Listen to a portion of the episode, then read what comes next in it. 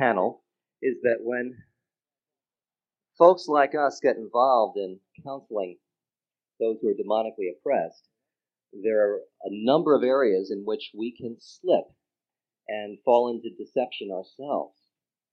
And one of the things we want to do at this conference is to try to identify some of those areas. So we've brought together a few experienced counselors, and uh, we want to see what they have to say in the way of sharing.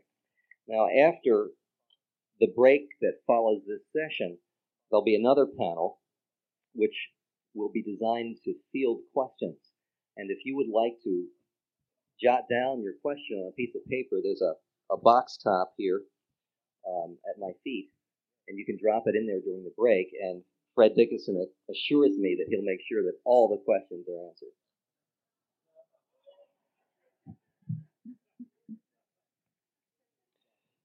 He'll do his best to to uh, select those that are are able to be answered most appropriately in the panel.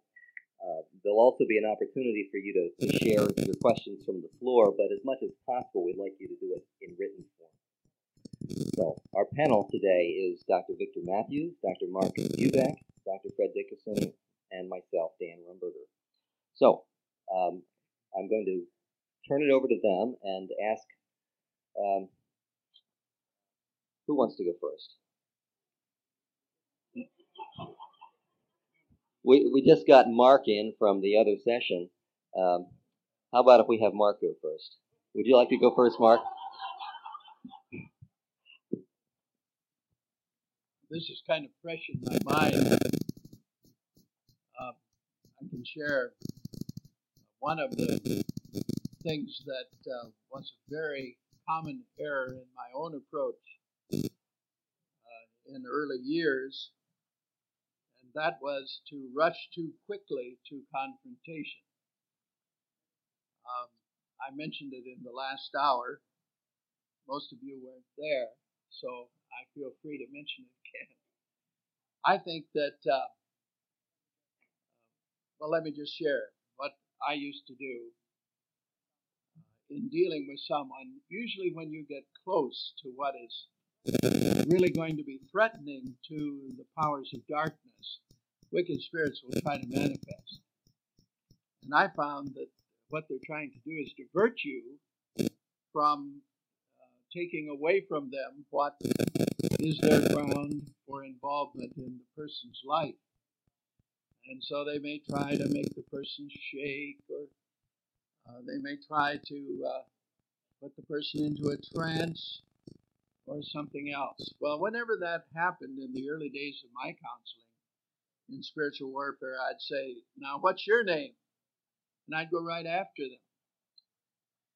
Now, after uh, much experience and also much study of the Word, I recognize that demonic forces cannot work in people's lives unless they have a reason to be able to work. And that it's much, much wiser to try to find out what the ground is and uh, help the person to renounce that ground. And so I just subdue the wicked powers. Now, it's a wonderful thing, and I remember we used to uh, sometimes see people wonderfully relieved after dealing with the demons.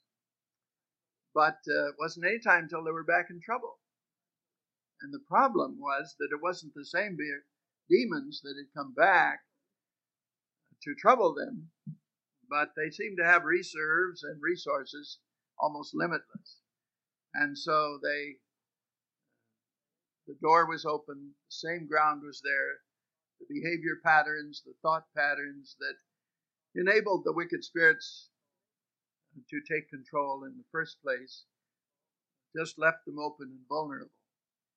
So now we we don't allow that interference. We subdue them, we command them to remain subdued and under the authority of the Lord Jesus Christ, and forbid them to interfere with the person's right to um, understand what has given ground to the enemy. And just, it's amazing how the wicked spirits have to be subdued.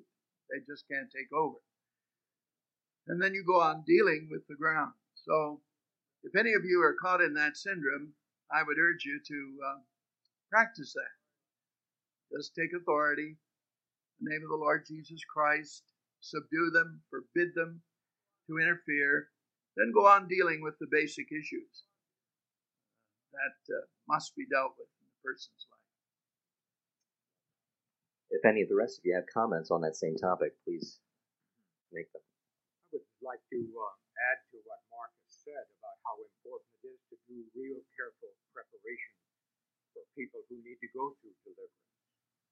It's just to remind the people that they have more control over the wicked spirits related to them than you do. And what you need to do is to find out how the enemy has gotten a hold of so uh, part of that is uh, going through the material that I give them and a handout that's called Reconciling the Past. This is where I have people uh, go back to some of their early memories as a child and to write out every time that they uh, remember they sinned, and then every time that they were hurt. And then to evaluate that event, not just to hurry through it, not just to pray about it, not just to talk about it, but then to evaluate it and ask a very important question. And that question would be, what error did I accept from this event that happened to me? What error? And if uh, somebody had hurt them, then it's important for them to forgive that person. I can't tell you how important that is. Forgive the person. Write it all out. And if they had sinned in some way, then to ask the Lord for forgiveness. And as they do that, as they start with their early memories and are very slow and careful and detailed in doing this, what will happen is that they will start to see a pattern in their life. Now, many people, when I introduce this handout and talk to them, they say, Well, here I am, 42 years old. It'll take me the next 20 years to do this. But usually that's not the way it is. Very rare for a person uh, to be ministered to by the Holy Spirit where they will have more than 10 or 15 predominant events in their past that they need to reconcile.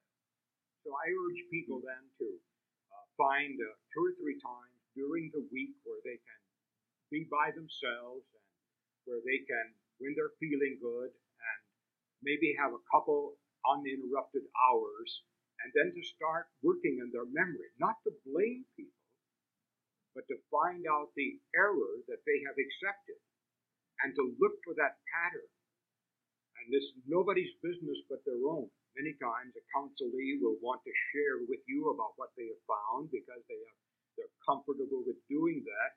And then you can start to point out the error. You can start to ask important questions. And the most important question you can ask about this is how do you feel about it? How do you feel? Well, they, I told you in the other session uh, uh, this morning that I was raised in such a way that I was made to be, uh, I was made to feel as though I were a worthless, inferior kind of a person. And so some of my first memories were tremendously painful. And then I didn't have any memories at all. And then as an adult, uh, some years ago, when the Lord was leading me through uh, my own spiritual uh, deliverance, I realized that there was a reason why I didn't have memories. And that is that I had built a wall around myself as a very, very young child. I could tell you some very unusual experiences about this. But even as a very young child, early in grammar school.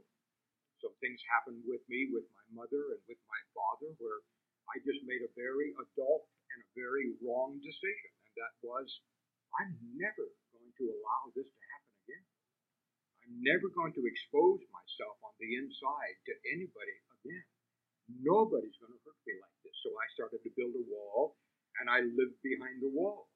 Years later, when I became a believer, I wondered why the Bible talks so much about love, and I didn't know what it was in my experience. And I often wondered why everybody, I, I couldn't have a close relationship with anybody, and that I was like a role player, and I wondered why God wasn't close. And then one day I discovered that everybody else was on the other side of the wall, and God was on the other side of the wall. and I had built it, and it was what it was it was constructed of error. And the error was I wasn't worth anything. I was an inferior person, and therefore I should hide myself from people and hide myself from life. And in doing that, I was hiding myself from God. Well, I don't want to go on with this, but I just want to tell you that the key in the life of these people that we're trying to set free is on the inside. It isn't a matter of saying, read more of the Bible. Now, maybe they need to get into Bible study. That's one of the things I have on the sheet here of a failure that we often have, of that is not really discipling a person, but is not telling people to work harder. That's not the key. It isn't introducing them to stronger layers of legalism. That is not the way to bring deliverance to people. It's to help them to find out the error that they have in life and then how to be free from it. Well, I got to quit here. I can talk, talk a couple more hours. I'd like to add to that point just a bit. We, we of course, need to have a proper perspective in our counsel. We're counseling the whole person, not primarily confronting a demon. And we're not primarily dealing with MPD. We're dealing with the whole person, wherever they might be. That means we have to take into account physiological, psychological, and uh, spiritual or demonic problems. So we are dealing with a person uh, who happens to have attendant demonic problems. Therefore, we have to uh, listen. I'd like to pick up on that by saying uh, we often fall into the error of uh, improper diagnosis because we are already pushing a solution before we hear facts out, before we hear the person. So we need to seek personal um, hurts and causes that are there. Uh, we may come to a premature conclusion if we don't. We need to listen, cultivate the skills of listening. Don't be trying to work up uh, an answer right away. Get all the facts. Uh, I think that's so important. And uh, with that perspective, uh, we should not be correcting people with biblical answers right away. It's good to have biblical answers. I, I'm a theologian of sorts. I hope a happy sort. But uh, we uh, need not to correct people so much as cultivate people we need to allow for emotional expressions, for even for the expression of improper theology without correcting it right away, because we want to see where the person's coming from. If we cut them off at the pass, they won't get through. So what we need to do is just allow them to go on for a while and ask some more questions that will help to bring out where the person really stands in their thinking or in their emotions. Because if you cut a person off with the expression of their feelings, you're saying they're not worth a whole lot and you are counterproductive. So allow them to, to be themselves and don't jump to a premature conclusion, but listen, listen, and listen. Somebody said that's why God gave us two ears and one mouth. Part of what's being referred to here could be described as an impatience with the process of healing, an impatience with the process of growth. One of the things that um, psychologists will sometimes run into, or other mental health counselors, is that um, some of our counselees have been hurt by um, pastoral counselors, um, by those in other spiritual arenas, more overtly spiritual arenas. I'm not sure I like that term because nothing's really spiritual or secular. Um, it's all under God. But you know what I mean. They've been hurt by people who too quickly have jumped to the conclusion that this is a bitterness problem, so just identify the person you need to forgive and forgive them. Or this is a, a uh, demonic problem, so let's do deliverance on this person. Failing to see the fact that a person has to go through a process of healing and a process of growth that sometimes can be quite lengthy. I think what's confusing about that is that even though we are all creatures made in the image of God, and even though in God's eyes we probably can all be categorized as lost or saved, no probably about it. There are different developmental levels, different levels of maturity. And some of that is determined by such factors as um, brain damage, organicity, early life problems that caused pathologies and how the person relates to people. And let's say you're dealing with a, a, uh, a counselee who comes in um, clearly with some demonic deception. But this is uh, an individual who we would who we would term a borderline personality. They have very intense emotional struggles. They form very quick attachments. They easily get depressed and overwhelmed, and yet they hate to be controlled. They're very manipulative. They're a hard population to work with. And because you can see them believing a lot of lies, you start to deal with the enemy and try to, to uh, rebuke spirits or something like that, they can't tell that you're not talking to them. Another person will, but a, but a borderline will not. They cannot tell that when you're looking at them and, and trying to rebuke a spirit, that you're not talking to them. Another problem with, with this kind of a person, which counselors need to be aware of and be patient with, is the fact that for this individual, forgiveness is going to be a much longer, more difficult, very difficult process than it will be for someone who has not had the same kind of problems. Or sometimes even for someone with MPD, who has been able to maintain healthy alter personalities that interact with the, the world in a, in a more normal, healthy fashion. A borderline tends to split good and bad. And when you start talking about um, uh, forgiving, getting rid of bitterness, take, dealing with ground, a borderline will hear that a little differently than someone else will, and they'll see it as as a way of splitting off the bad and just you'll you'll think that they're they're forgiving, but they're really just burying it. It's a kind of splitting that isn't done as well as someone who dissociates. And so consequently, you get done, you think you've done a good job with someone like that. And you find out sometime later that they haven't really dealt with the forgiveness issue at all. Likewise, you may be dealing with a multiple and uh, you'll have some very good forgiveness work going on. And you think, well, that's that's nicely taken care of. There's freedom the person has come to, and then two weeks later, they are caught in so much bitterness and anger, and you you're thinking, well, why don't you believe what you believe? Come on, guy. Well, the problem is you're dealing with the feelings generated by another alter personality. And even though you've dealt with that in one alter, you haven't dealt with it in this one. And and the the uh, the intensity of the emotions and the conflict it generates will be just as intense and maybe more so than those that you've dealt with in the past. It Calls for patience and gentleness with the process of healing. For a number of years, um, as a pastor, I did not um, use a confidential information form I think that was one of the big mistakes I made. Um, we now use it uh, with every client that comes for help. It's amazing how useful that can be, even in just the vital statistics um, of um, their name. How do you like your name?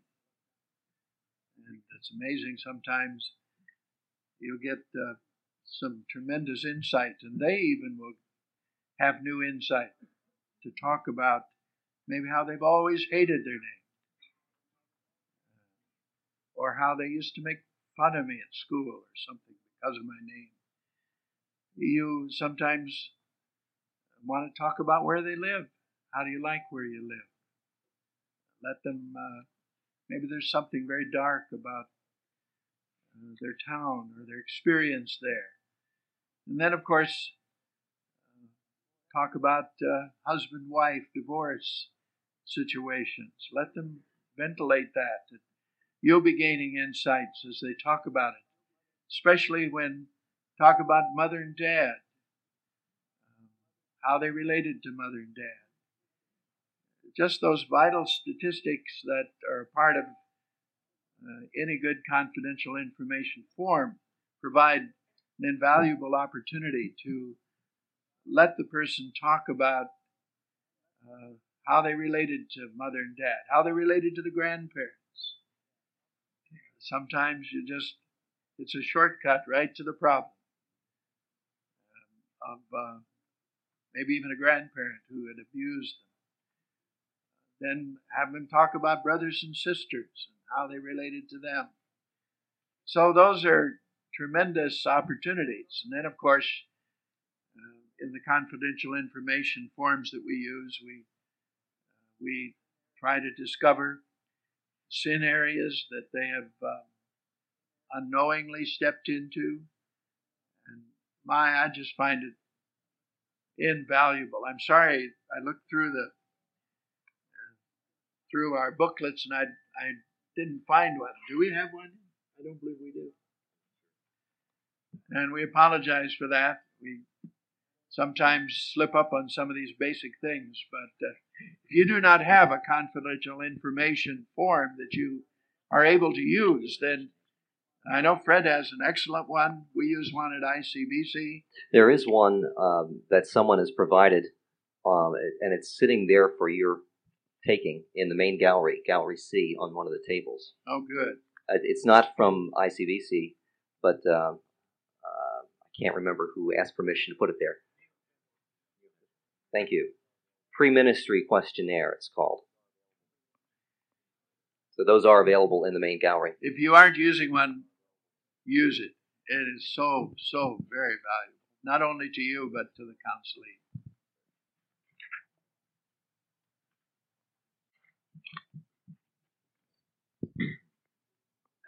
Oh my, we're quiet.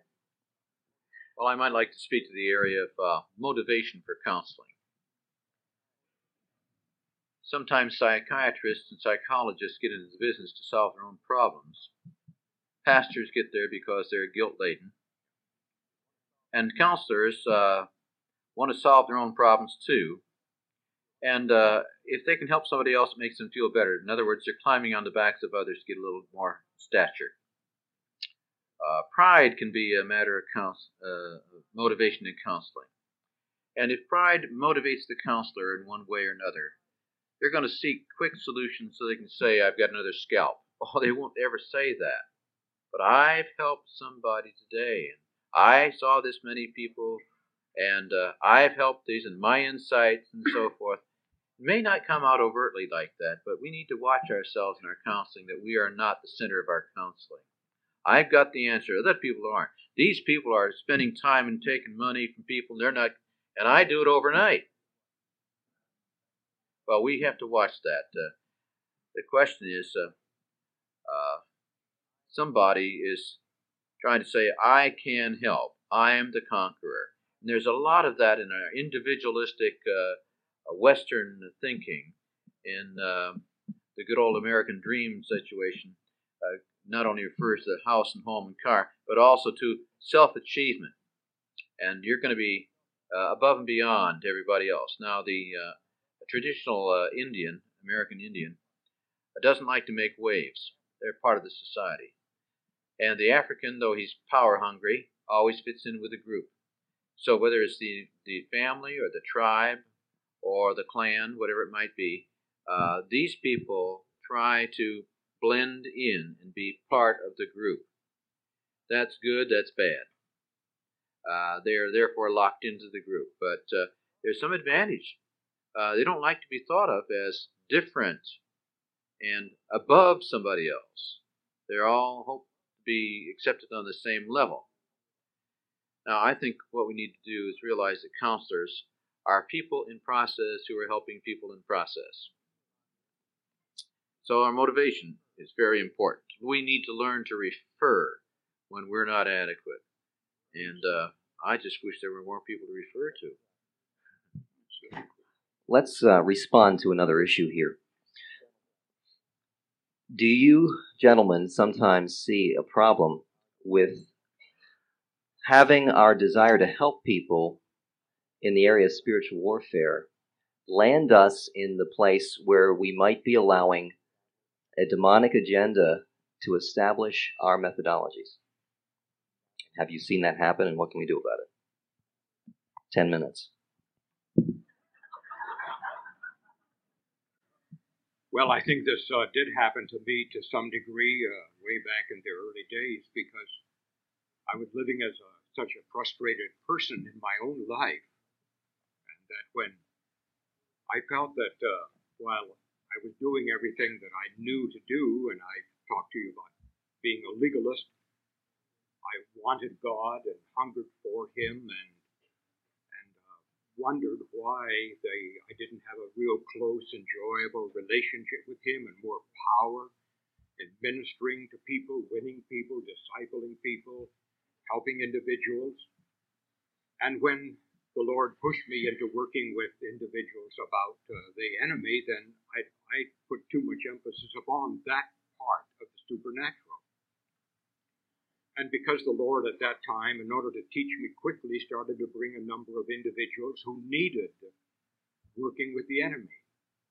And that became too large in my life of a solution. I started to uh, think about it too often in my counseling. And the Lord uh, helped me to realize what I was doing. I became very vulnerable to seeing the enemy behind every problem that the person would have. And, uh, and uh, wanting to work directly, and because I didn't want anybody to hurt any longer, to try to bring deliverance to them very, very quickly. And uh, to not to use some of the other areas that are very important to bring healing and help to a person. And so when I have a spiritual warfare conference now, I talk about spiritual warfare as being a very, very small part of the biblical picture. Important part, but a very small part. And so I try to talk about it in a much more balanced way, and I try to do that too in the working with the people who come and who say that they have the enemy working in their life. I have found that the more troubled a person is, the more necessary it is to work with them in an indirect way instead of working directly with the enemy, as both Fred and, and uh, Mark have mentioned and Dan have mentioned. And that is instead of plunging in and trying to find the enemy and get your hands around his throat and and, uh, and clean the person up, then to work indirectly as to how the enemy has a hold in the person's life. And I might just one thing I want to say here too, a very important part that we haven't talked about that I'm going to be talking about tomorrow night, and that is the necessity of realizing that we're all wounded people and that God has made a provision for us. And the provision is what I call healing prayer. And it's found in Galatians, or it's found in James 5.16, where we have two commands. Confess your faults one to another, or confess your sins, depends on the translation you're looking at. That's a command. We're commanded. You're commanded, I'm commanded, to confess our inner needs to one another. Second command, pray one for another the conclusion that you might be healed.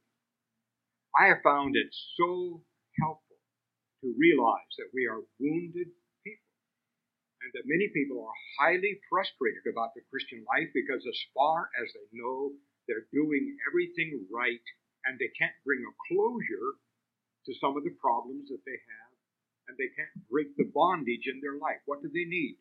They need people who know how to pray to pray healing prayers for them. So I believe in divine healing. Now, I'm not a healer.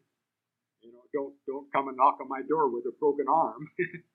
I'll probably take you to the hospital and pray for you as I'm doing it. But uh, that's that's I'm not a healer. Most of the healing that I believe in uh, has to do with working on the inside for people that are wounded. I just want to throw that in. I think that Dan has really put his finger on a very important point here.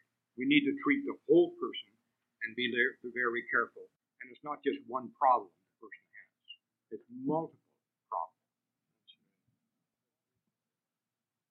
I have found just recently uh, a case where counselor, though a Christian and uh, somewhat biblically oriented, felt that she had a gift of discernment which dictated the counseling procedure. Therefore, she wouldn't listen to the counselee, and she had to be in control. If God gave her special insight, that was it. She would pray about it, she would come back, she would tell the counselee what the terms of counseling would be. This is the this is the problem with special insight from God. All human observation and reasoning is limited. It must be not only taught by God, but it also must be subject to the conditions that are there. We must observe properly, we must interpret properly, and God expects us to do that. That is not saying that God can't give some special wisdom in the situation. We pray for that. But to depend upon a gift, a so-called gift of discernment, to um, diagnose the situation and to tell the process and to tell the person this is what we're going to do, uh, smacks of a control that is bred of insecurity. I know a lady who came out of the occult, and before she was completely free, she got involved with a um, a full gospel type of thing where she not only received the gift of tongues but also gift of discernment. I was uh, uh, assessed to the fact that when she was counseling uh, one time, uh, she broke into tongues, and the counselee didn't know what in the world she was doing. It was not profitable at all. She thought tongues enabled her to clarify what was going on, and my suggestion is she cloudified. Uh, that type of thing is very dangerous. You know, by the way, the Bible does not speak about the gift of discernment. The gift is the differentiating of spirits, which was a gift given while prophecy and um, even tongues were available to the church, good gifts in their time, just like apostles and prophets. However, the Here we go. I'm a theologian. but uh, what I'm saying is, uh, to get to differentiating the spirits, in my estimation, uh, from what I can understand from Scripture, since the prophets are supposed to stand by and judge the other uh, proclamations in public, was the ability to tell, without research into New Testament documents which were not yet written, while the church was still in formation, the ability to tell whether a person getting up and claiming to have a message from God spoke of the Holy Spirit or from um, human spirit or from a demonic spirit. You know, there are three chapters in the New Testament which are given because there was an assumption that all spiritual utterances in the church were from God. 1 Corinthians chapters 12 through 14. Now, you know from your pagan background, Paul says, that there are are demons who led you away. And uh, therefore, I want you to know that no one speaking by the Spirit of God can up and say that uh, Jesus Christ is accursed. Somebody had done that in the congregation, and somebody had thought that was a gift from God until they understood what it really said. So they wrote the Apostle Paul, and he gave three chapters on the subject. Better read them pretty thoroughly.